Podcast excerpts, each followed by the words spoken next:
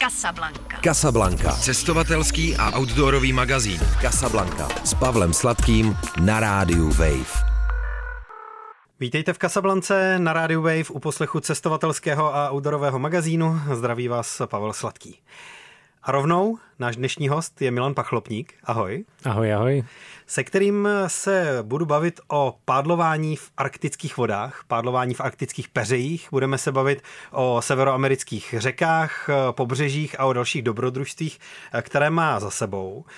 O řekách, o kterých já jsem nikdy vlastně ani úplně dřív nevěděl, že existují. Řeky jako Kazan nebo Anderson a na kterých ty jsi byl. Co tě tam nejvíc láká, nebo proč pádlování na severu Severní Ameriky? Je to asi tak, že já jsem se dřív věnoval horolezectví a takovýmhle věcem a pak jsem se shodou okolností dostal eh, před víc než 20 lety eh, do této oblasti, nějak jsem o tom čet, chtěl jsem prostě na Yukonu něco, to, to Jack London, že jo, takovýhle mm-hmm. věci, že jo, tak jsem prostě byl na Yukonu a tam jsem se náhodou zjistil, že existují severozápadní teritoria, a viděl jsem krásnou fotku takového jako, eh, jako kanoisty, nebo jak to říct. A on prostě táhnul tu loď na ledu za sebou a bylo jasný, že léto a za ním byla duha, krásně svítil sluníčko a on byl polonahej. A to jsem to jako jsem říkal, to je úžasný, že To, to, to prostě mus, to, kde to je, že jo? Tak jsem si koupil takového průvodce místního úplně a zjistil jsem, že jako existuje vlastně obrovská oblast, kterou málo kdo zná, je strašně veliká a je to vlastně arktická tundra v Kanadě. No to je vlastně území technicky jako větší než polovina Evropské unie. A vždycky mi kamarádi říkají, ty jezdíš na tu Aljašku a já říkám, mm, to není Aljaška. Aljaška, když tam je mokro. Jo, tam jsou hodně lesy, je tam víc tepla ve smyslu jako e, proti tomuhle tomu, protože tam je blízkost toho oceánu pacifického.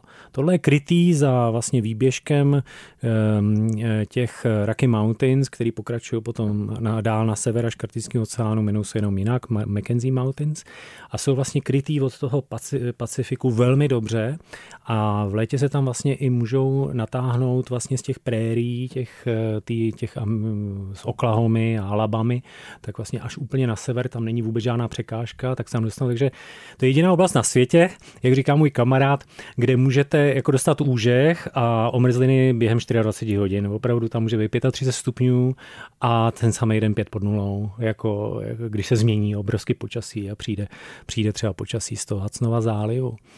Takže tam je to proti Aljašce eh, eh, jako velký rozdíl v tom, že tam je tundra.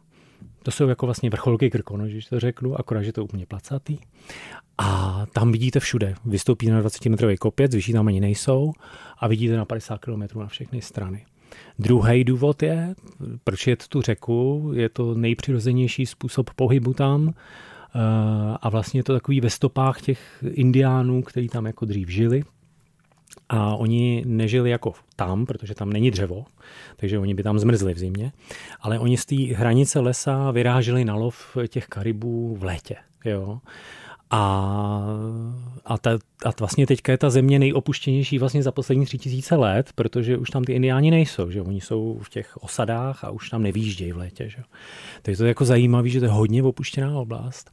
A vy jste, eh, to je, myslím, že jediný místo na světě, který se nejvíc podobá vlastně takovému jako pra, eh, té prapřírodě, kterou vlastně opravdu jako jsme znali jenom jako ty komunity, které brouzdili tou krajinou, možná někde v Africe, v těch prérích a lovili. A, a to je tak unikátní zážitek, že tam prostě jezdím 20 let a eh, když jsem tam udělal první svoji výpravu se svým kamarádem z Anglie, tak vlastně jsem zjistil po těch šesti týdnech, kdy jsme tam byli sami dva, že vlastně jsem na konci cesty jsem v životě necítil líp.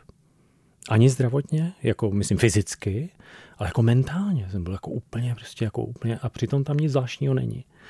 No a tak jsem se věnoval jako tomu... Studiu toho, čím to je. Ano, ano, přesně tak, ano. Tak jsem jako říkal, to je divný, jako, protože já třeba jsem rád jezdil do Himalají v té době, ještě jako, a nebo jezdím tam dodnes. A Říkám, to je taková, ale ani v těch Himalajích, kde je to úplně dokonalý, že ten tibetský buddhismus, jako to je, prostě mám to hrozně rád, ale tady je prostě něco ještě daleko silnějšího a neviditelného, protože tam není nic.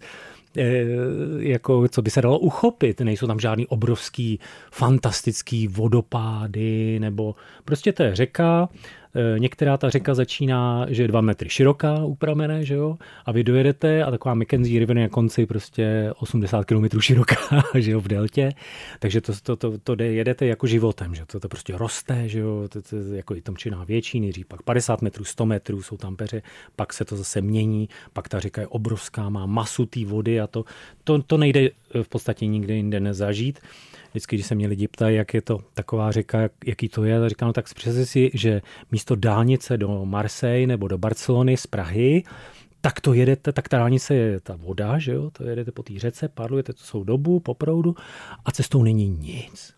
A to je, myslím, že další takový jako prvek, který eh, normální člověk už dneska jako ne, ani nemůže zažít, bohužel. A to je ta opuštěnost. Eh, to je, to je totiž něco, eh, co se špatně popisuje. Eh, snažím se to lidem přiblížit na svých teda přednáškách. Protože si představte, že vy letíte letadlem 600 km, teď vám, ona vám přistane někde na nějakým jezeře, že? Odletí, zamává těma křídlama, to je hrozně silný okamžik, protože vy víte, že už dalších 6 až 8 týdnů neuvidíte živou duši. Že jo? Mm-hmm. A, a teďka prostě, a teď, teď prostě se rozhostí naprostý ticho jako to takový ticho, že, že nejhlučnější je vaše krev v uších. Jako to, to je prostě většinou. Tak. Jo, tam, když nefouká vítr, kde šustí trošku tráva, nebo tak to je vlastně úžasný ticho. A teďka vy se začnete tam jako fungovat normálně, že jo, jako já jsem na to teda jako zvyklý a vždycky mě to spíš jako fascinovalo, mě někdy jsem se toho nebál. A přijdete jako, eh, že vy vlastně se dostanete do jiného módu, že? tak když, eh, který my si vůbec neuvědomujeme v normální civilizaci, eh, když žijeme, že vlastně my žijeme v, na hluboko v podvědomí, my víme, že někde nějaká pomoc dosažení, že třeba no tak zavoláme 112, že jo? nebo víme, ne, nevěnujeme se tomu. Ale tam to není. Jako. A ty, co z toho plyne? To znamená, že, vy musí, že když takhle třeba koucháte tu rybu, že jo, a to máte sakra ostrý nůž, že jo, tak víte, že když se fiknete do té ruky, tak tam není nikde žádná pomoc. A třeba za týden nemůže přijít. Jo, prostě počasí, eh, jako i když byste zavolal, jako i když byste měl eh, satelitní mobil, jako je to tisíc kilometrů, jako třeba k nejbližší osadě, nebo i dál. A takže vy začnete ty věci dělat s velkou pozorností takovou ale přirozenou, ne, že prostě jsem viděl pořady na Aljašce, jak prostě živočině, že pořád se kolem sebe dívá, no tak to vás odvezou za týden podle mě, protože to ne, to je úplně jinak, to je, to je tím, že vy se dostanete, dostanete takového klidného módu, to musíte být zrelaxovaný a všechno dělat v pohodě. A co je na tom krásný, že jak se dostanete do pohody, tak ty divoký zvířata, kterých je tam strašně moc, oni to milujou a oni začnou za váma chodit. A vy se ocitnete v zoologické zahradě, kde ale vy jste to zoo. Jo, oni na vás koukají. A vy víte, že se koukáte na zvířata, který neviděli v životě lidskou bytost. Prostě to je jasný, jako to je daný. Jako, jo, jsem byl v místě, kde prostě opravdu 200 let minimálně třeba nebyli lidi. A Uh, jak říkám, je to prostě tak, tak obrovská, že jo, asi přes 3 miliony kilometrů oblast. A tak vaříte tu večeři a teďka nás kouká ten vlk ze 6 metrů a takhle má tu nakloněnou hlavu a teďka, teďka vítr mu zdvihá ten kožich a vy cítíte, že prostě tam je obrovská zvědavost a fascinace z toho zvířete. A to je další věc, vy začnete cítit ty zvířata emocionálně. Vy víte, co ty zvíře cítí a on víte, že to zvíře ví, co cítíte vy. A když vlastně, když to řeknu, když tam ten sedí vlk a on je hrozně krásný, že ten tundrový vlk je mohutný, ten má obrovský jaký tlapy, aby mohl potom s něj chodit, je vysoký. A hrozně, hrozně krásný zvíře na pohled. On se na vás dívá s takovou intenzivní zaujatostí a vy z toho máte radost, že jo. A pak cítíte, že ten vlk má taky radost, že jako ho vnímáte takhle a no a takhle s váma ten vlk třeba týden putuje podle té řeky, že jo, jako vy pádlujete a ten vlk takhle běží, kouká na vás a to. A, a to je naprosto bezpečný zvíře, jenom tak dodám. To, ta vlk jako nenapadne tam člověka, to je, to jako byste se dostal do novin, jako na první stránky, protože to tam neexistuje. Dopravujete se tam letecky na ten daleký sever, to znamená, že ty lodě jsou skládací ano. a potom je vyložíte, zamává vám to letadlo, ano. uletí, vysložíte loď ano. a nastoupíte do ní. Co to, co, to je, co to je za kánoje vlastně? Uh, ta kánoje se jmenuje Eli, je vyráběná v Norsku, uh, je drahá, teda hodně, uh, ale je vynikající, je testovaná vlastně i na, i na vodu čtyř, jako čtyřka, jako uh-huh. obtížnost, což je jako docela dost. Má to, já nevím, jak to říct česky, prostě šprizeku pro dva, je, je to uh-huh. je pro dva lidi, je dlouhá 5 metrů 10, myslím, nebo 5 metrů 20, váží 20 kg, velmi lehká. A uh-huh. je to vlastně hliníkový rám, jo, a přesto si je takovej eh, přesto se, mm, je to natažené takový, je to na bázi nylonu, jo, je to taková silná tkanina, která jde prodřít, eh, to znamená, když ta loď je naložená hodně a musíte ji tahat přes kameny, tak lepíte dost, ale obrovská výhoda té lodě je, že je opravitelná hrozně snadno. Takže třeba nám do lodi teče, protože jsme to přetáhli přes kameny, eh, máme tam 200 kg výbavy, že jo, a eh, tak se prostě převrátí, ona uschne, tam je hrozný sucho, tam je jako hodně sucho a tak jako se nalepí záplata a ona do rána uschne a jedete dál. Takže to je, to je jako fantastický. Jo. Akorát, že teda stojí asi 4000 eur. No. a při několika týdenní výpravě uh, hodně spolíháte na to, že se bude rybařit a že se bude jídelníček doplňovat tím, na co narazí, narazíte po cestě? Určitě, určitě jsou, bohužel existuje, teda je jedna řeka, která je fantastická a je tam hrozně špatná rybařina, to je řeka Nahany v Mackenzie Mountains, fantastická řeka, ale jinak je sever pověstný, že jo, lítají tam američani na takový ty fishing lodges, že jo, na ty rybářské lodže, kde za týden tam máte na tom jezeře prostě eh, tu loď k dispozici to a tam, se, tam jsou ty úlovky, že jo, 30-40 kilo prostě ryby, že jo, o, to jsou většinou, většinou jsou to pstruzy. A jídelníček, ono je vlastně škoda nelovit, protože vlastně, když to není co, co hot tokus, tak, tak nestrácíte čas a jedete dál, protože takový místo prostě najdete, že jo? většinou. Ale ono to souvisí s něčím jiným. My třeba máme sebou uh, jídlo, v tom smyslu, že máme 10 kilo Eh, těstovin, 10 kg rýže, 10 kg různých druhů eh, mouky, jo, z kterých děláme různé placky, palačinky a tak dále. Je úplně jednoduchý, kupujeme to v bio obchodech, jako tam, jako a eh, mám, já nevím, 14 kg sušených rozinek a ořechů a takovýhle ale a faktem je, že jako nemáme problém, že bychom, že vůbec nám nechybí jako jiný jídlo, jako výborný, jako prostě nám chutná. Ale je zajímavý, eh, že jste tam pak jako dobře namazaný stroj. A jo, ale když nemáte pění tu rybu, to tam třeba není ta oblast, že by tam byla dobrá ta rybařina, tak vy nemáte tu energii, takovou tu sílu, jako, takovou tu, jako, až bych řekl, takovou tu jako zvířecí, jako jo, že prostě vůbec nezáleží na tom, jestli 14 hodin prostě se pohybujete, vy nevnímáte to jako, jako dřinu, to je nesmysl, protože prostě tam jde o to, že se člověk pohybuje od rána do večera, vstane a zastaví se až večer. Že? A, ale v pohodě, že jo, sedíte v lodi, páluje a tak dále. A opravdu jako stačí fakt jako ulovit tu rybu, kterou teda jako ta se dostane vám na talí za 20 minut, jo? což je úplně čerstvý, že jo? Tak, eh, tak vám to dá tak strašnou energii. Jenom to první sousto, že úplně jako když fakt nalijete prostě do auta benzín a ono může jet. Jako, tak to je. A eh, máme sebou teda olejové oli, eh, děláme to na olejové oli, protože tam je průměrně tak 18 stupňů, Jo, teplota v noci neklesá po 12, jako v létě.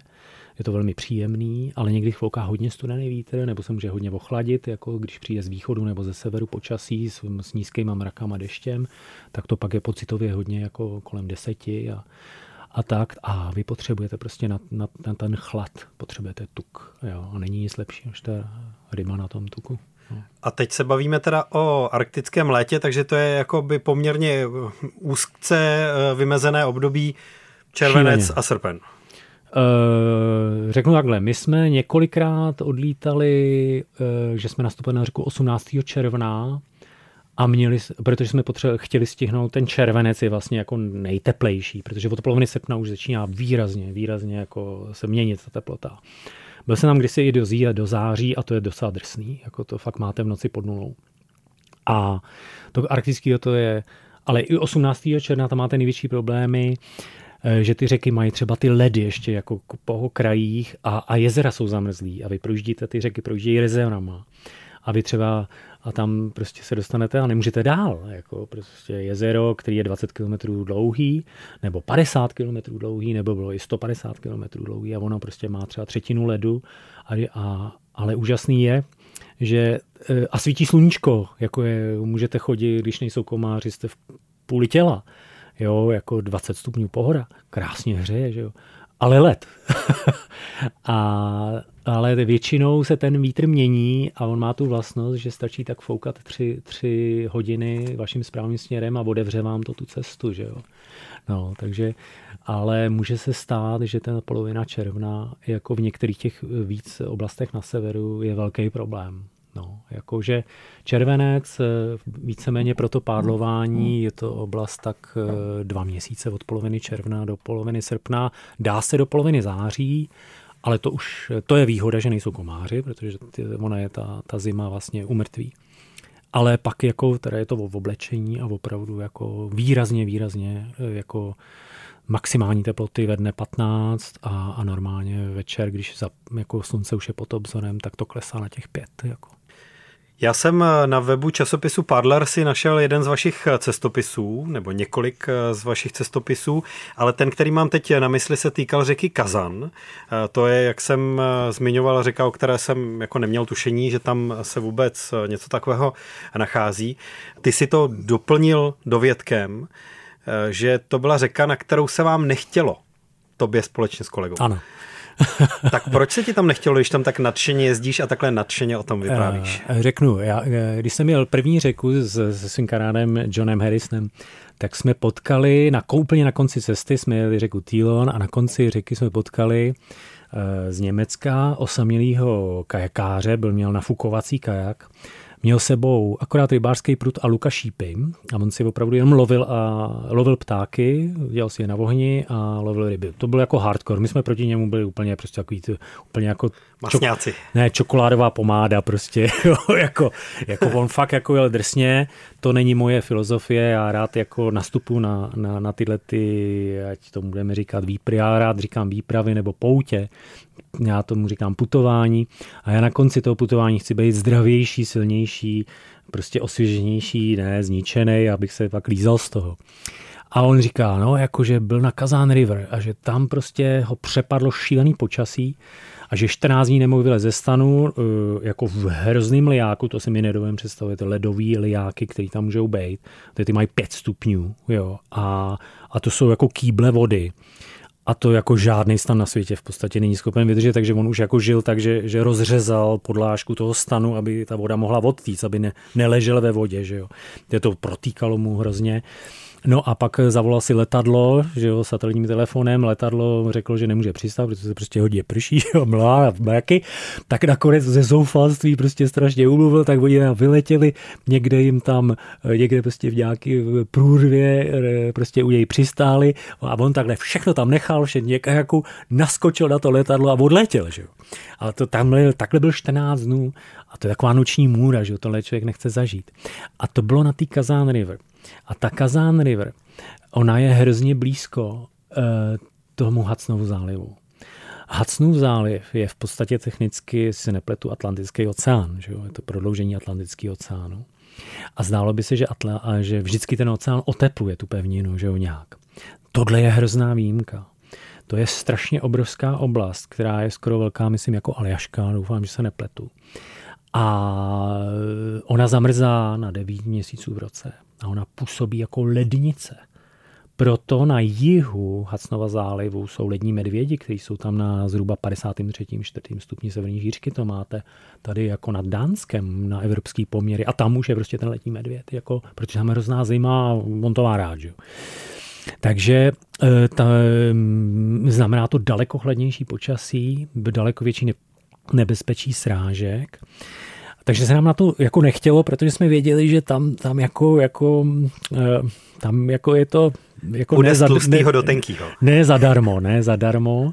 A navíc, jako když si čtete, to, to je můj průvodce, že jo, z roku 99 kanadský, tak, tak tam, je, tam je krásná věta, že jo. Uh, uh, teď, teďka hledáme, že říká, I, if bugs drive you mad, Kazán is not for you. A to znamená, když bych to převedl parafrázově, pokud šívíš jako z hmyzu, jako z komárů a těchto těch, tak Kazán není pro tebe. A musím říct, že ta věta je hrozně pravdivá. Já jako se mě vždycky ptají na komáry a já trošku nemám rád to téma eh, v tom smyslu, že to je nesrovnatelný. Jako s našimi podmínkami, ano, můžete být úplně pokrytý komárama brutálním způsobem, v podstatě je to téměř nemožný. Tam eh, v některých hodinách a dnech jako být bez toho vybavení, že máte síť na obličeji a speciálně tu tundrovou košili. Ale to spíš nevýhoda v tom, že se v tom blbě jako hůř vidí. Jo, že přes tu síť jako nemáte tak dobrý, dobrý rozhled, takže fotografie a všecko takový. Ale, a tenký rukavice, že jo, na ty komáry, ale to je jenom, to ne, když pádlujete na vodě, nebo to, to, to, tam nejsou, oni jsou prostě v určitých místech jenom a jenom v určitý dny. Ale ta kazán, ta jich má hodně, ona je taková hodně mokrá. A my jsme tam jeden měli, to je právě v tom článku, že jsem zažil něco, co jsme prostě nikdy v životě nezažili a to, to jsem spočítal, že jsem na kanadském severu strávil tři a půl roku, je to neuvěřitelný, tři a půl roku v divočině mám za sebou. Tady je vidět ta závislost, že jo. tak, eh, tak eh, a, No a to jsme vstali a prostě ty mu, muchničky, ne komáři, ale muchničky. A ty jsou, to je špatný, protože ty muchničky, oni se, oni lítají, ale oni vám, oni vám lezou po těle. A oni hledají kudy, kudy jako dovnitř, na kůži.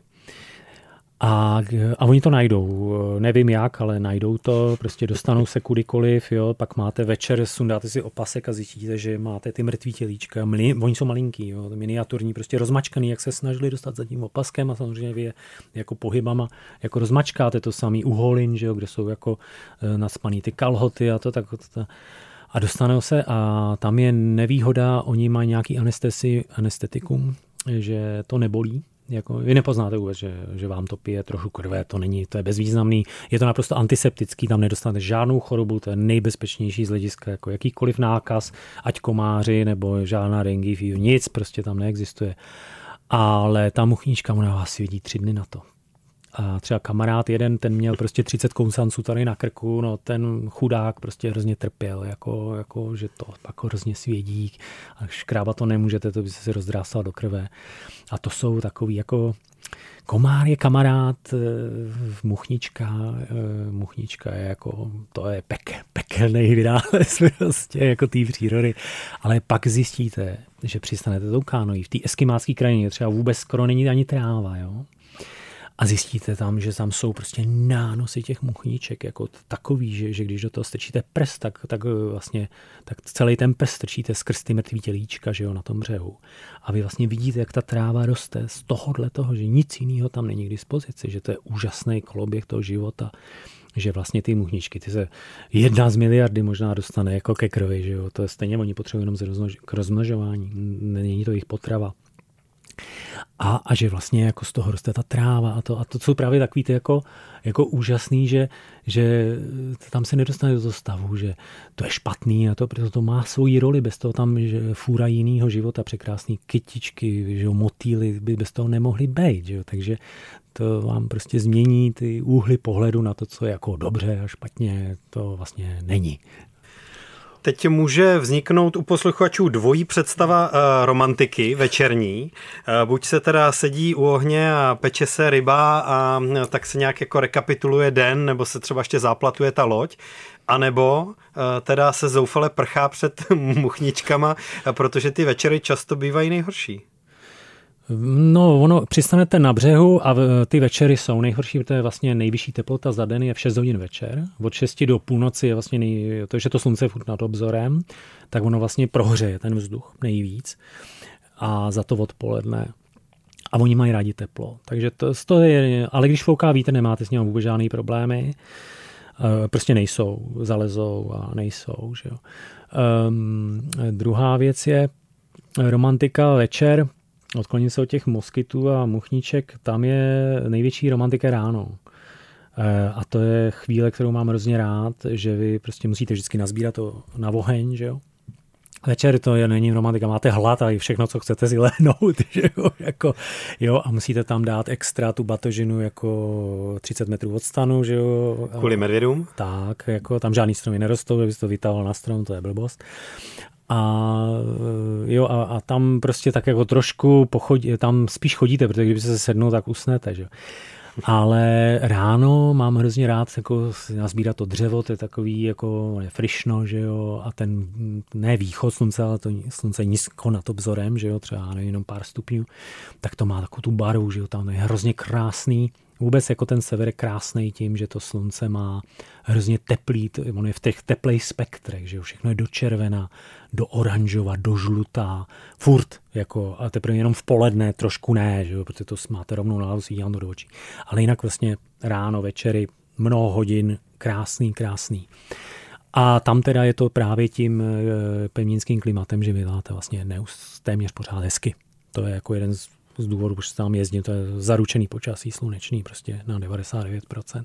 A z čeho nazbíráš to dřevo na to noheň, když tam nejsou žádné stromy? I tak, e, i za čárou jakoby lesa, který e, vlastně jde tou Kanadou e, na severu, od severozápadu na jeho východu, vlastně k, k tomu Hudsonově zálivu, tak za prvé jsou tam zákoutí, jakoby takový kapsy u těch jezer, kde třeba jako ty klima je, nějak mikroklima je teplejší a tam prostě třeba roste pár stromů.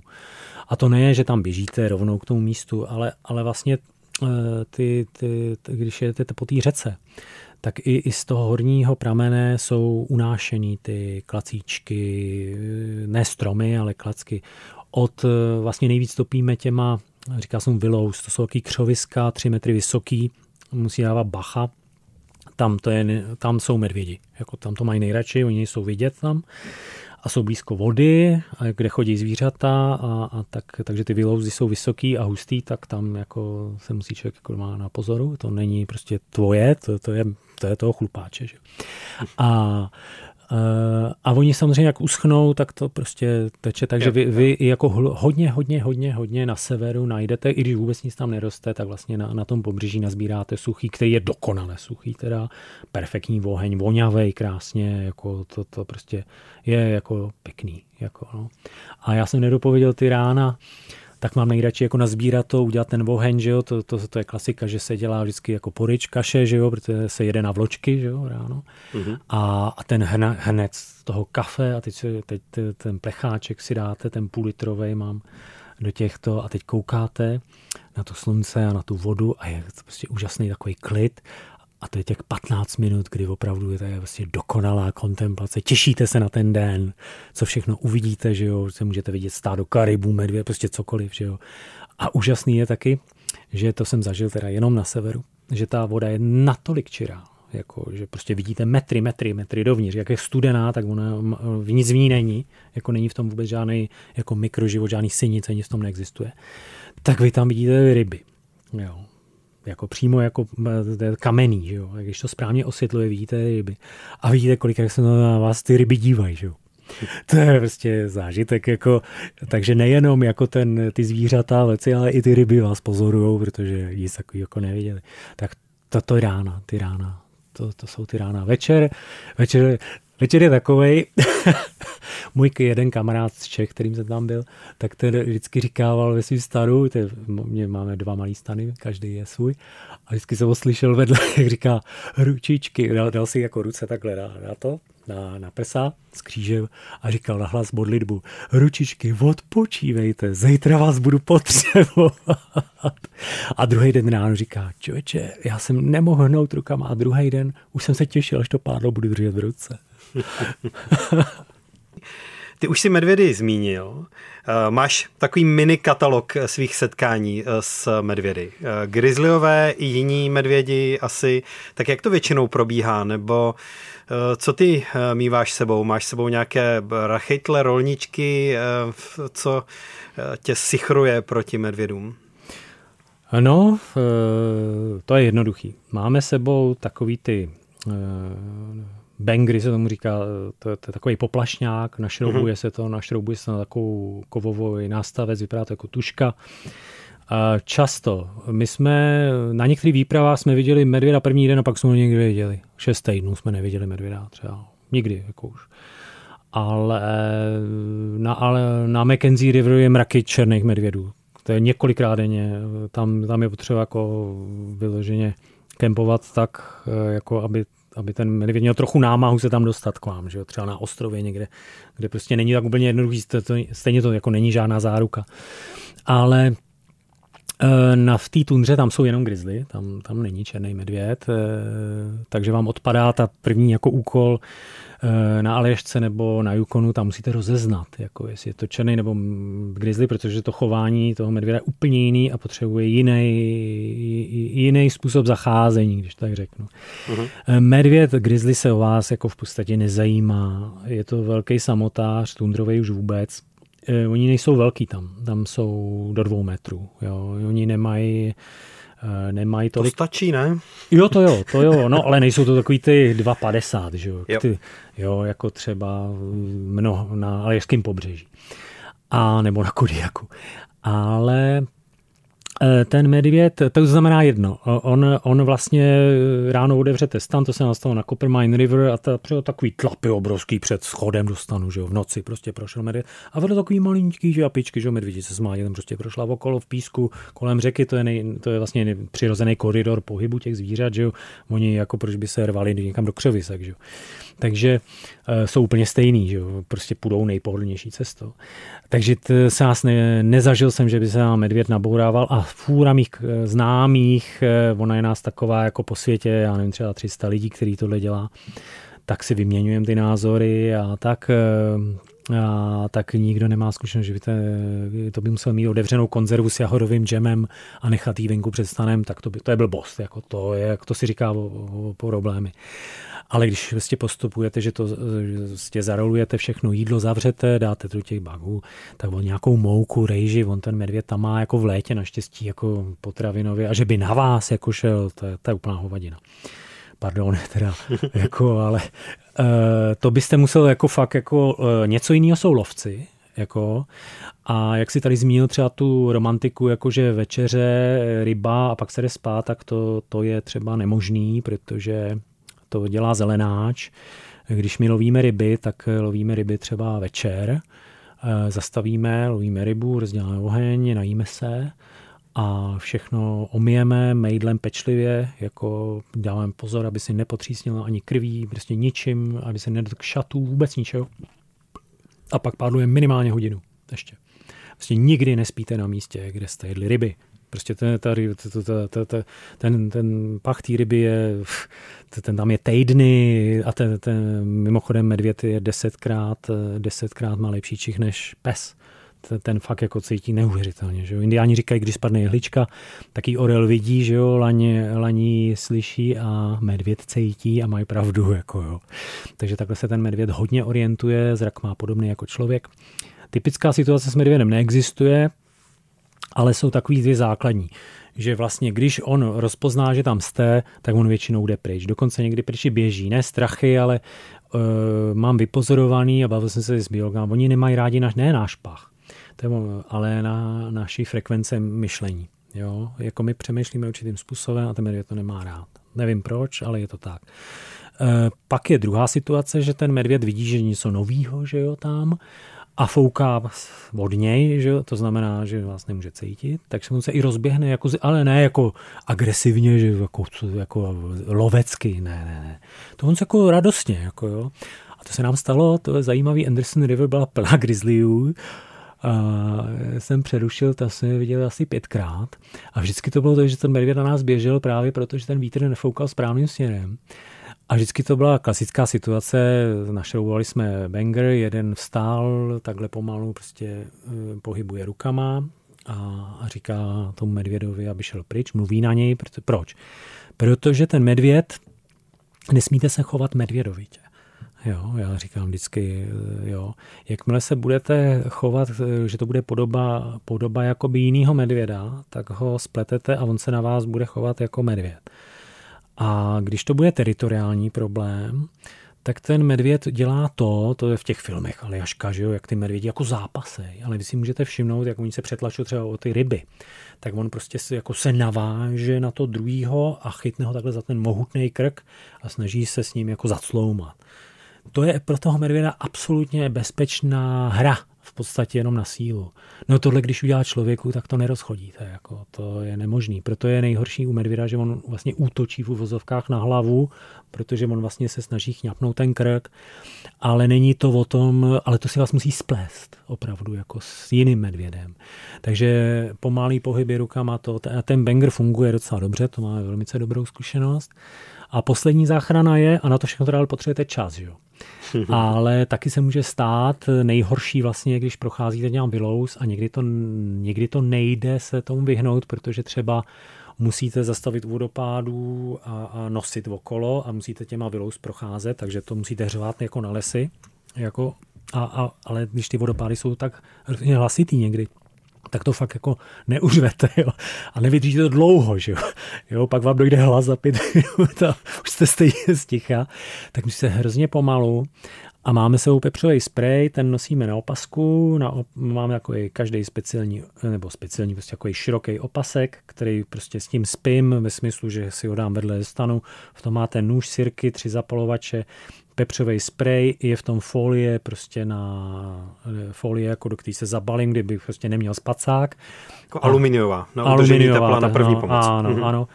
A potom je tam ještě jedna je proti komárům něco, eh, pepřový sprej jsem říkal nůž a tyhle ty věci. Síťka, síťka na obličej proti komárům, to je, hrozně důležitý.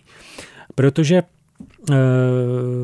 jako se stalo jiným, teda, že jim ta kanoje uplavala, Jo, a to třeba i tím, že se snažili proti proudu řeky jako se dostat někam a, a prostě se to a, pšt, bylo to pryč, jo, a tam pak tam byly čtyři týdny.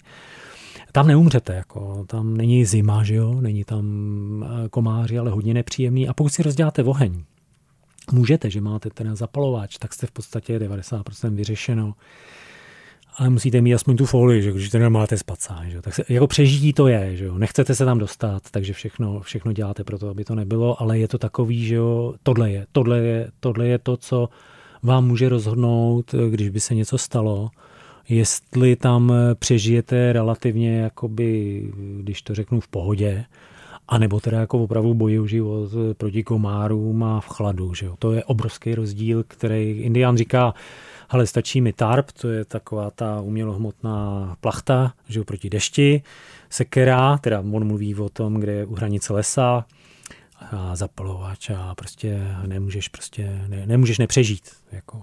Takže speciálně, když můžete zmáčknout nějaký tlačítko přes satelit, že vás třeba za týden možná někdo vyzvedne, kdy jako to, tak jako to není o tom, že tam bojujete o život. Jako, asi tak. Takže máš PPZ, eh, pásek poslední záchrany místo krabičky. Mm, no, neříkám tomu tak, ale jako jo. Jo, ano, ano, mám ho sebou a nikdy ho neodepínám. A, a vlastně jsem se dostal do situací teda s těma medvědama, že už jako, že třeba jsem vystřelil a banger nefungoval, že a ten medvěd furt dál běžel. A ze zvědavosti, jako to se mi stalo na pobřeží Arktického oceánu, na řece Anderson. A byl jsem tam sám zrovna, protože John rybařil někde 500 metrů ode mě. A tak jsem věděl, že mám přesně jenom jeden ten pokus. Jako, a pak už teda musím si přichystat ten spray, protože ten medvěd je dost rychlej, i když běží pomalu. No nedej bože, kdyby běžel rychle.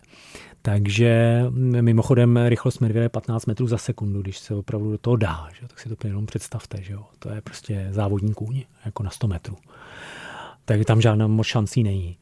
A takže jsem se jako chystal, jako, že už jako vytáhnu ten a vytáhnu pojistku a už prostě mm, jako tam, ten medvěd by jako neběžel a neporazil mě během, on by se zastavil, jo, střímil by se třeba něco a tam musíte mu nastříkat, bohužel teda ten spray do obličeje.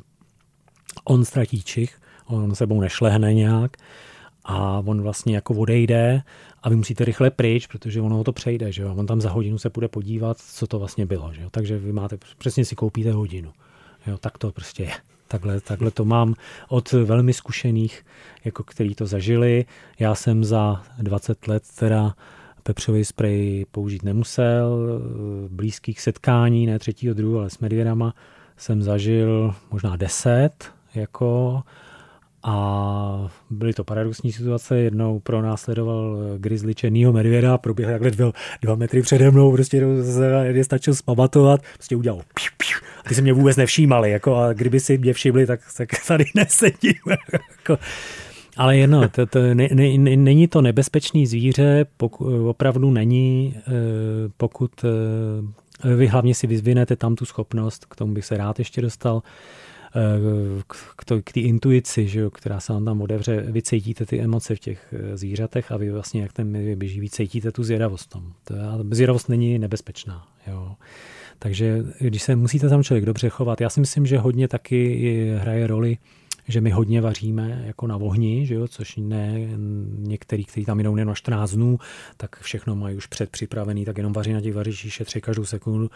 Tomuhle tomu pohybu já tam tolik nerozumím, protože vlastně nemůžete zažít vůbec tu přírodu tam, ale to jsou zase kánoisti, kteří jezdí jenom na ty draví řeky a, a jenom se tam nechají jako vysadit a sjedou tu nejdivočejší vodu a zase nechají odletět. Že jo. Jako to, to, já jsem pou, putuju, jo. Takže a vůbec nezáleží, jak rychle a, takže tohle to je velký rozdíl, že když ten, ten, ten oheň je přirozený jako přirozená ochrana, věřím tomu, že to, mysl, jako hodně, hodně jsem měl strach z medvědu ze začátku, eh, v roce 2007 jsem strávil pět týdnů sám na, eh, na Great Slave Lake eh, a to teda jsem, sám je to velký, velký rozdíl, protože jste na všechno sám, že jo? A cokoliv se stane, tak jako si to musíte sám vyřešit.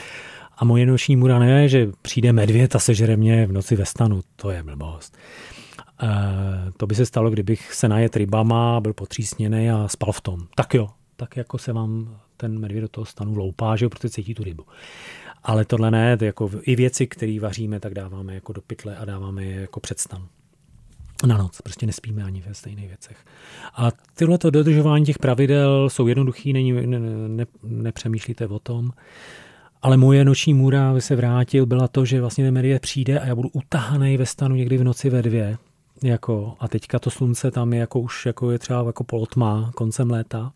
A já budu muset ho odhánět o to jídla, že jo, proč by tam jiný byl, že jo, on půjde pryč, takže jedině to jídlo, že a já o ně musím se, musím se přihlásit, musím udělat takový v uvozovkách, jakože to je moje, jo, a musím mu teda nastříkat ten spray nebo něco, nebo prostě poplašit nějak a to teda představa, že tohle budu dělat sám, tam, proti medvědovi, unavený a ospalej a nejsem moc funkční, když se zbudím.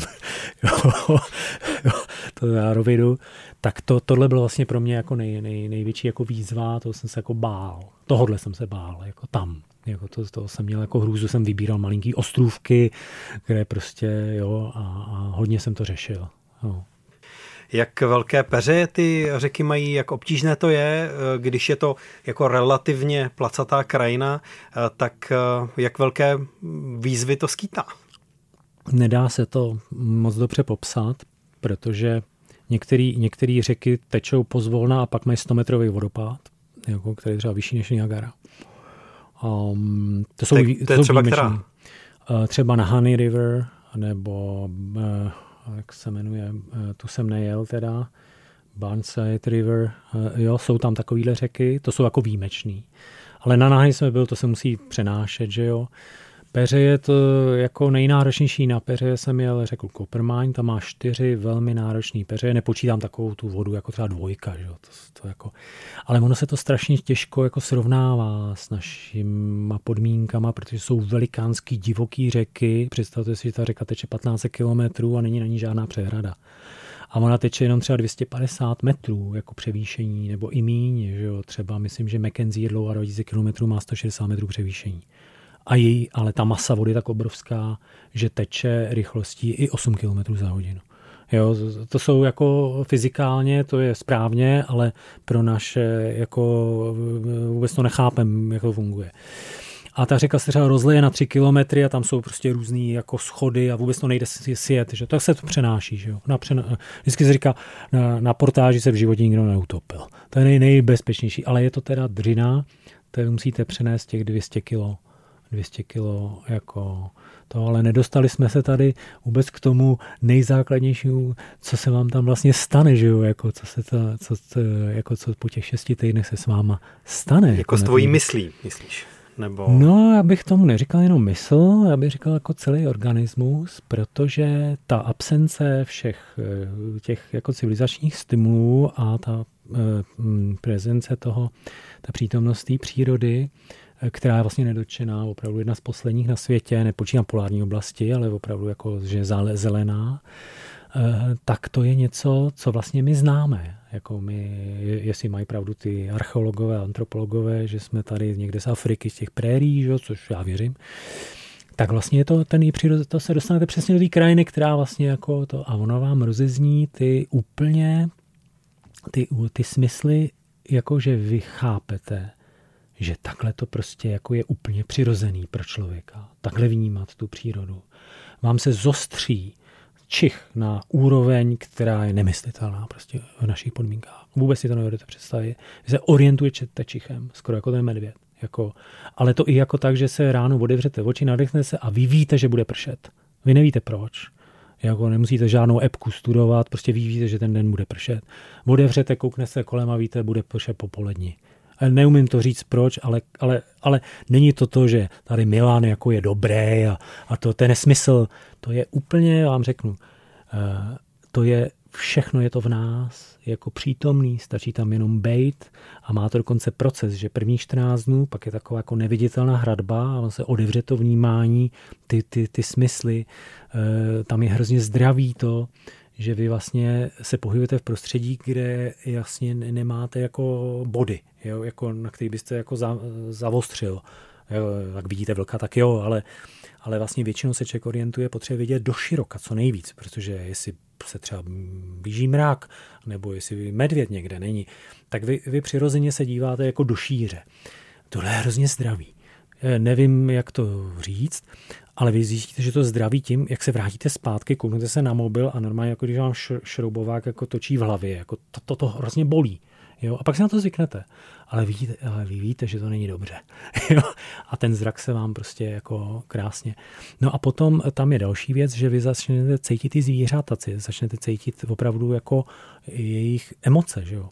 Eh, jsem čet psychologickou knihu, že tohle se učí děti ve dvou a třech letech a je hrozně zdravý, aby byly v blízkosti jakýchkoliv zvířat v přirozeném prostředí, ať už jsou to třeba žáby nebo tak, protože oni je dokážou cítit. Že? My to pak jako ztratíme, a, ale je to v nás. Jako. A, to je, a když to teda řeknu, proč vlastně 20 let jezdím, no přes 20 let dneska, do Kanady, ještě radši třeba než do Nepálu, nebo tak, když tam všechno mám rád. Tohle je místo, kde se eh, na této země kouli, že jsem jako procestoval to hodně, cítíte nejvíc naživu. Jako nejvíc naživu. Ne tím, že pádlujete, ne tím, že něco děláte, ale tím, že tam jste. Jako a vnímáte tohle prostředí, které je naprosto unikátní. Naprosto. A, a tím, že se, tím, že jste jako cítíte se víc naživu, to vás dělá šťastným. To je krásná tečka pro dnešní Kasablanku s Milanem Pachlopníkem. Díky moc za to, že jsi přišel sem do studia Radio Wave. Rád. Měj se dobře, šťastnou cestu. Ahoj. Díky moc, ahoj, ahoj. Casablanca. Casablanca. Cestovatelský a outdoorový magazín. V džungli, v poušti, uprostřed oceánu. Poslouchej Casablanku jako podcast. Kdykoliv a kdekoliv. Více na wave.cz lomeno podcasty.